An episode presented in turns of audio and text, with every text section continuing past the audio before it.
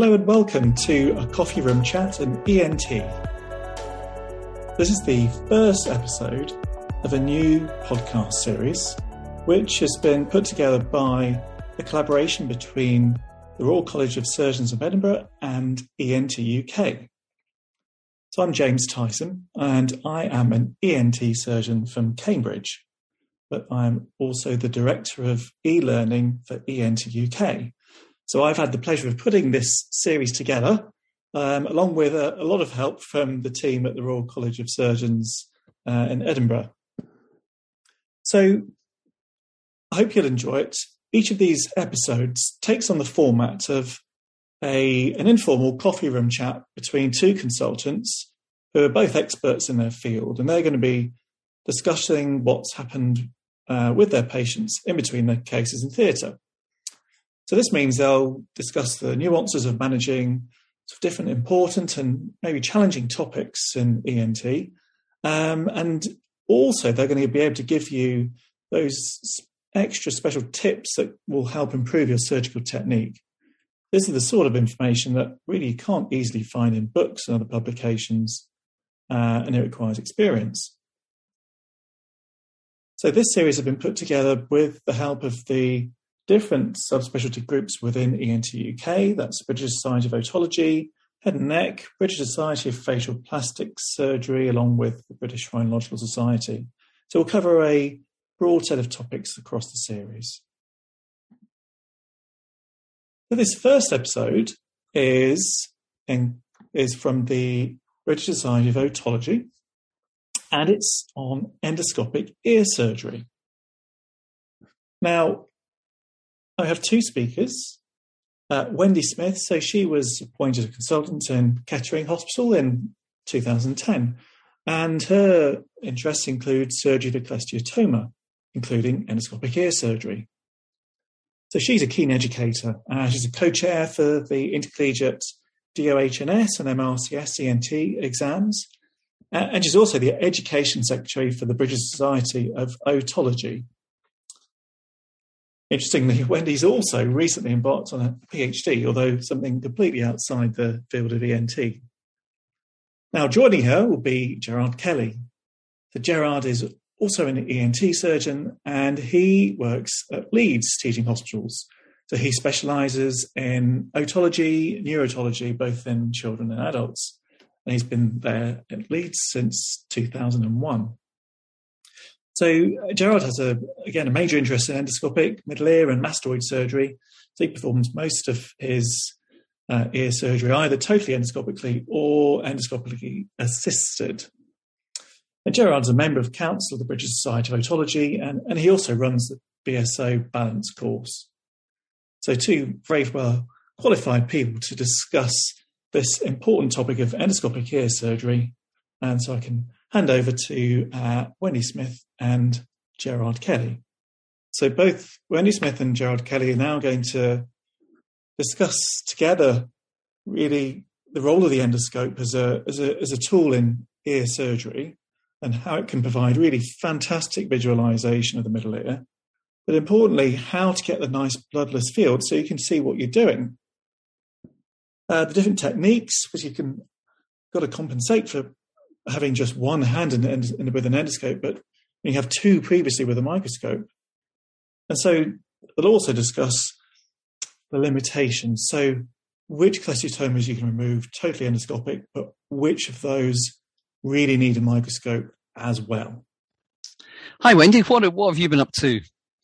Well, I've just finished doing the first case today. Um, I had an eight-year-old boy who had a perforation of his eardrum, the right ear, um, and I must say it's it's great. You know, you can it's much quicker doing them now endoscopically. Um, mm. I know mm. you're quite a fan of the endoscopic surgery as well, aren't you? Yeah, I've, I started um, oh probably five five or six years ago now. Went on the Glasgow endoscopic uh, ear course, fantastic course, and uh, and came back really charged up and wanting to uh, wanting to do it. I'd done a bit of it before that, uh, but that really put me in the mood for doing it. And uh, I think I think there's some real benefits from the optical images that you get with the endoscope rather than the microscope. Yeah, I mean, I think it's it is it's much easier once you get used to it, but it's hard to begin with and can be really quite Yeah. frustrating because you're Yeah. basically limited to one hand. And I don't use a holder. Uh, I think um, the courses um, talk about the fact that if you keep the um, endoscope in the same place, you do get some heating. And I suppose, especially if we're doing more complex ear surgery, we're worried that we might heat up the nerve as well. So it's probably quite good to keep the suction going and wash out the ear if we need to. But Yeah. um, yeah, no, for these cases, it's great because it's actually really not much more than children having a grommet inserted. So, like today, um, it was uh, anterior inferior perforation. Um, Which, you know, traditionally when I was a registrar, we would have been told to do a post-aural incision. Post-auricular because I was from- incision, yeah. yeah. And then, Yeah. um, you know, it's a big a bigger procedure, sometimes having to take the anterior canal wall down so you can get good placement of the graft. Yeah. Um, and Head you know, bandage a at head the end of bandage. it. Yeah, yeah, and then you know they could be off school for a week or whatever. Whereas now, you know, it, sometimes it can, you know, it takes as long as it takes, but sometimes you can do them quite easily in about twenty minutes or so. Uh, especially if they're suitable for the um, like butterfly graft technique. Have you used that one? Um, I don't tend to use the butterfly technique. I, I just have never never got got the got used to doing it. Certainly wasn't trained to do it.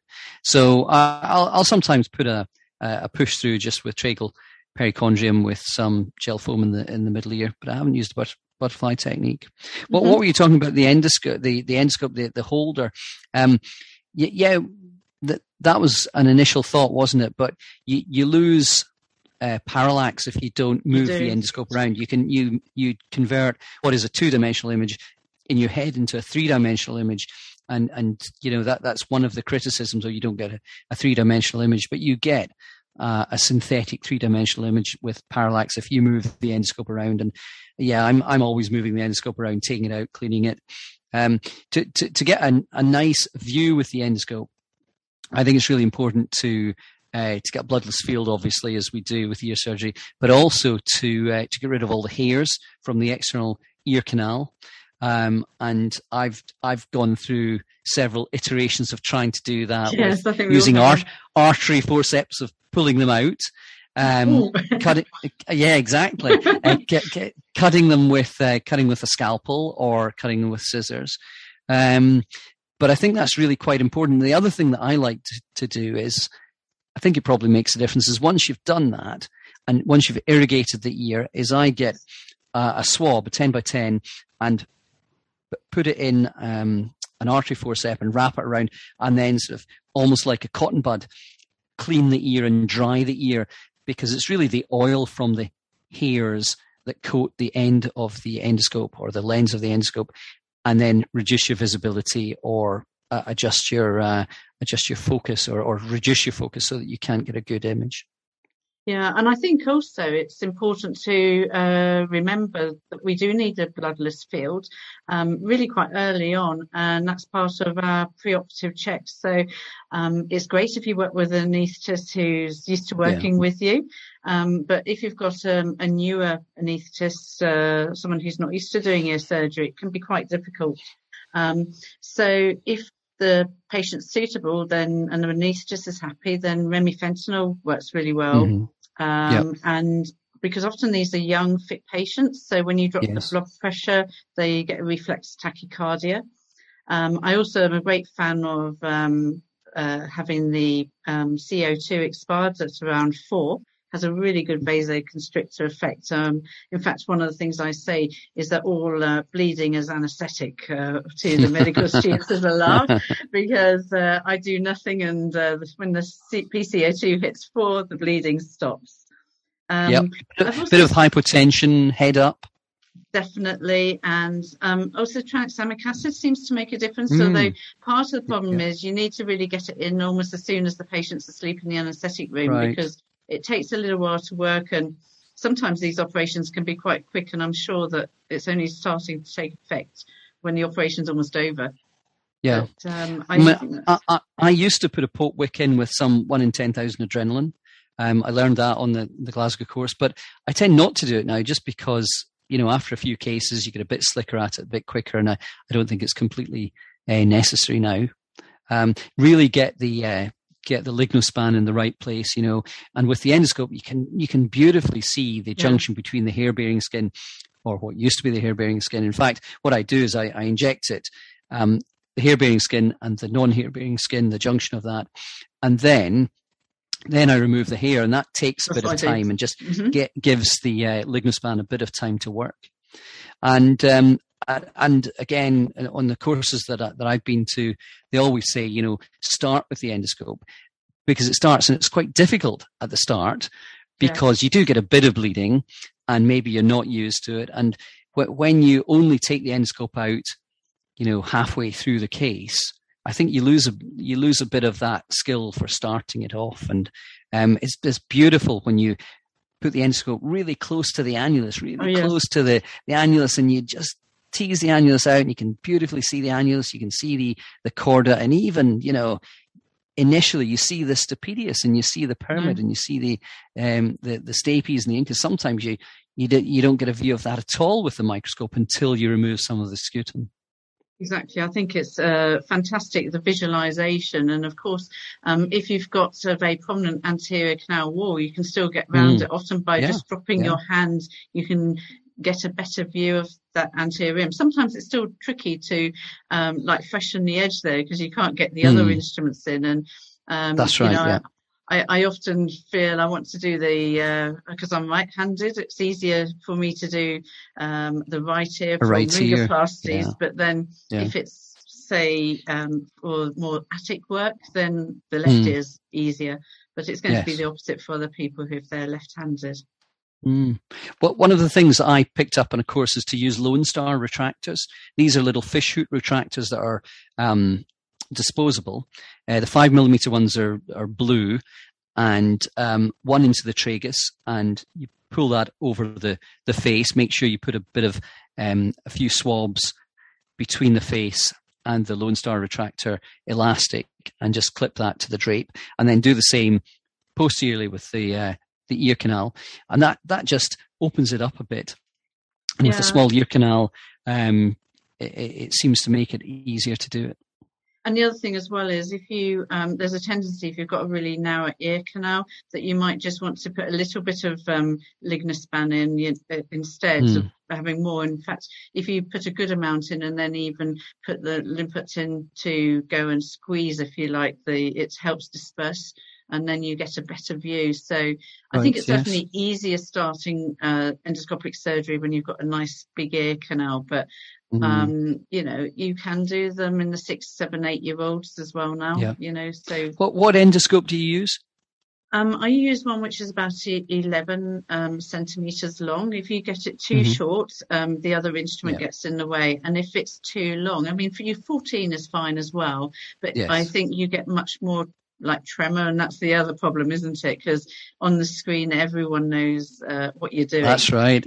Well, that, I, I mean, that's, that's it is good entertainment. One of the beauties of it, though, is that everyone sees what you see. It's not like the, the microscope if you're right eye dominant and you've got a le- left camera and they don't quite see. And, you know, eh, how many times have we watched videos or being in a course and said, oh, you're not on screen, you're not on screen. And, and so you can't hide anything. Training's fantastic. The nurses absolutely love it. The scrub staff absolutely love it because they see exactly what you can see. And all these things that you were saying, you know, you know, this is the this is the stapedius and thinking, what on earth is that? And suddenly they see exactly what you're seeing, exactly what you're doing. And also, I think for, for training, you can see exactly what the registrar or your trainee is doing. And um, I, and, and, but I'm annoyed with the registrars. I get very annoyed with them because they're, they're usually good. pretty good at it. They're too good at it they, because they've they've trained in FESS. They're the PlayStation generation that do things off the screen, and um, and yeah, they start off and they're usually pretty good. Yes. So um, you said that you use some uh, like perichondrium or um, mm. cartilage. What do you do if someone's already like they've got a piercing in that tragus or if yeah. it's um, already been used? and it's revision yep. surgery? Um, I've used a variety of things. Sometimes, uh, uh, if they've got a tragal piercing, you can still get yeah. more uh, uh, more deeper, more um, medial tragal perichondrium. Um, or sometimes I just make an incision um, within the hair, actually, but not an endaural incision, and take um, uh, temporalis fascia. Sometimes I make a, a, a low, almost postauricular incision, but only the lower limb of it, and take a pericranium, take the periosteum yeah. of the skull. That's quite nice material. And I have used um, more recently Biodesign, the synthetic uh, collagen material, um, which I think is quite nice. You do have to let it soak and hydrate. Um, uh, so that you get a you get a nice graft, but it doesn't it doesn't ruffle and curl up so much as other materials do. So you can you know keep it in the ear for a long time and move it around, whereas maybe with um, uh, patient's own material you can't do that so much. Yeah, so it's easier to place in some ways, isn't it? It's a bit mm. firmer. You know, you're not having yeah. the, the timing of uh, the crispy bacon or the fascia to that's right, exactly, soften yes. and get it uh, good. Yeah. And what about uh, packing the ear afterwards? Because there's been a lot of um, mm. you know variation. I know when I was doing my training, a lot of people used BIPP, but then I saw some horrible BIPP allergies, and so yes. I started using you know some something like Betnovate C um, yes. ointments, yep. uh, ribbon gauze. Yep. That's worked quite well. But I know a lot of people nowadays are using likes of your gel foam Spongostan with That's right. steroid drops. Yeah, I, I um I think never say never, do you? But I, I, I try to never use BIPP if the patient has had a previous operation. Um, so I, am really going away from BIPP, but I'll still I'll still use it for maybe an initial mastoid uh, where there's a cavity.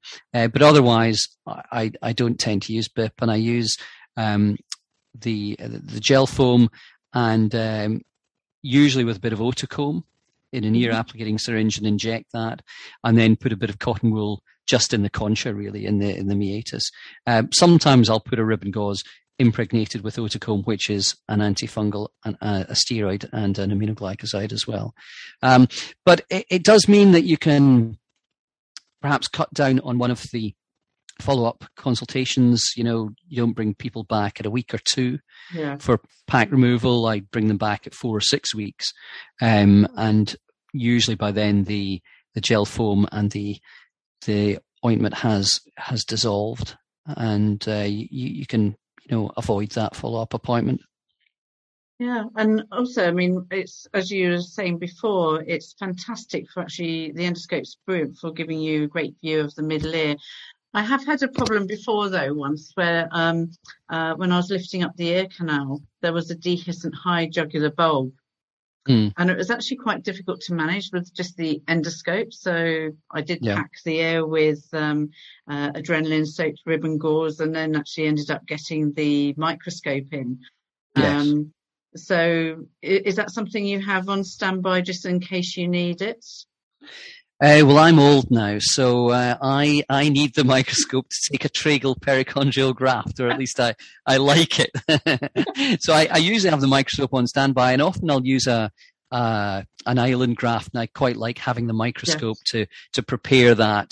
Um, you don't need it. I'd, probably now I wouldn't even need it, but I do mm. like to have the microscope to do that. And um, and, and I, I, quite like taking the tragal perichondrium but leaving the tragus. And, and I know some people take the tragus out or tra- take part of the tragal cartilage with the perichondrium and then separate it. And sometimes people then put the, the cartilage back, but I quite like just trying to take the cart, the, take the perichondrium on its own without yeah. the tragus. You get less bleeding. It's, and, and if you did need uh, revision surgery or you did need some tragus at a later date cartilage, then you would still have it. Yeah, and I think also it's quite nice to leave a rim of the cartilage anyway, yes, so don't take yeah. the whole lot. One, it's good for the cosmesis, but also if the patient needs to wear a hearing aid afterwards, I believe it makes it much easier for the fitment and mold as well. Um, yep. So yeah, something to to remember, isn't it? So what yeah. have you been doing this morning then? Well, I did a cholesteatoma operation, um, mm-hmm. and um, I started, as I said, it started a few years ago doing endoscopic ear surgery. And I remember going on a course, and uh, one of the speakers um, said that you know you should be able to do seventy five percent of um, cholesteatoma operations uh, totally endoscopically. And I came back from that course thinking, right, this is this is my goal. Uh, but actually, it very much depends on your patient population. If you have a population who have very large cholesteatomas, you won't be able to do any completely right. endoscopically.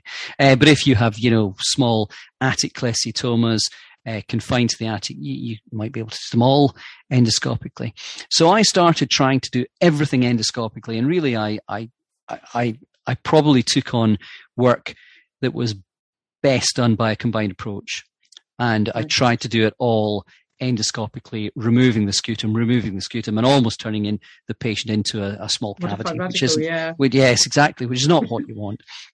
So, um, and there was one case where um, I I did totally endoscopically, and I removed the cholesteatoma and uh, reconstructed the ear. It looked beautiful. I I put a um, uh, Kurz clip prosthesis in oh, yeah. with a bit of cartilage, got a good hearing result, and six months down the line, the patient presented with a, uh, a discharging ear, and I thought, what's happened here?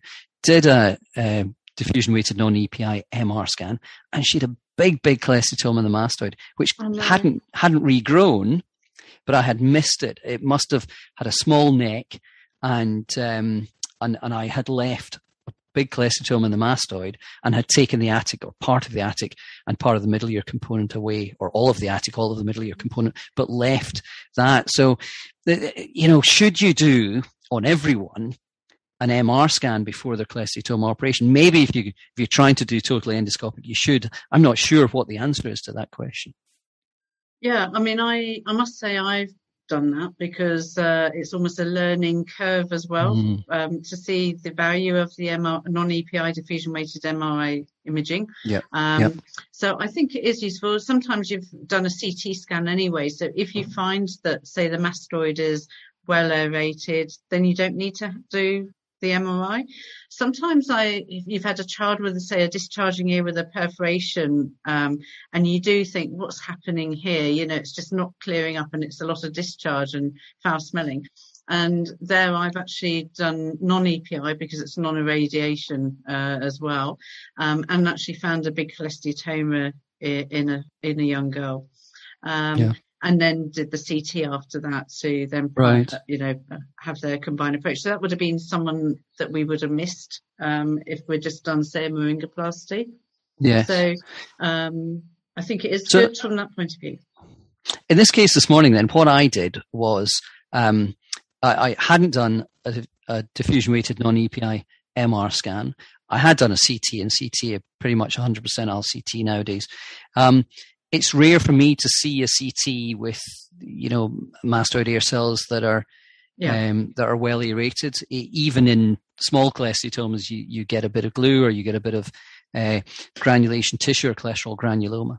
So um, I've almost gone full circle now, and from trying to do as much endoscopically as I can, I now will mostly start off with the endoscope, do a canal wall incision. Um, 12 o'clock, 6 o'clock, and uh, re- retract some of the canal wall skin. And then I do a sulcus postracheal incision, uh, palva flap, and do a cortical mastoidectomy, and then use the endoscope to remove the cholesteatoma, even when I'm thinking, oh, there's probably not going to be a mastoid cholesteatoma there. But that's just that one case. That one case is has probably made Gosh, me do that when I when I thought it scarred me exactly when I thought, you know, this is a lovely case. You know, I'm and, and I I usually write in my operation note, you know, what I think of the removal, and I, you know, oh, chance of sinus tympani residuum rescan early or something like that. And I'd written in that, you know, probably 100% removal, and there was a massive residuum. Yeah. Um, so that's just maybe I'll maybe I'll go another full circle or another 180 degrees and do more totally endoscopic ones. But um, certainly my population tend to have quite large cholesteatoma. So doing a cortical mastoidectomy, and you can do a cortical mastoidectomy quite quite quickly when you're yes. used to the cases. Exactly, yes. Well, that's good. Well, I suppose we're going to um, have our next patients ready, aren't we? So uh, Absolutely. Excellent. So, yeah, so endoscope uh, fantastic. It's just a tool though, and uh, like using another tool, um, the the basic surgical tenets of exposure and retraction and removal of disease, removal of infection still stand. Um, and it's very important to be used to and handy with a microscope because there will be cases where you will you will definitely need to use that. Um, you said the uh, the high jugular bulb. A nice way to to stop bleeding from a jugular bulb or uh, a, a, sigmoid uh, that you've made a hole in is to put a little bit of muscle over it. Muscle's got thromboplastins in it, which really cause nice coagulation. And uh, I've got I've got out of a few sticky situations, mostly with acoustics, doing uh, making a little hole in the in the jugular mm-hmm. bulb and being able to pack it just with a small bit of muscle. And it's amazing how quickly it stops with that. That's very useful to know. Thank you. Okay. Okay, Wendy. Well, case. back to work. Yeah. And okay. uh, I'll see you soon. Okay. Bye bye. Okay. Bye. So, thank you very much to both Wendy Smith and Gerard Kelly there. We've got a much better understanding now of you know, when the endoscope should be used, what the advantages are, and also some of those really useful tips to help you during surgery to make the view as optimized as possible. So we'll, we'll let them both get back to work, and uh, hopefully you've enjoyed that uh, because next week we've got a really, really excellent episode. Um, and this time we're turning to rhinology. And we have both our China Jayswell from, from Manchester uh, and Caroline Smith for Northern Ireland. And they're going to discuss how to manage frontal sinusitis because that can give you really serious complications. So I hope you'll join us for that next week.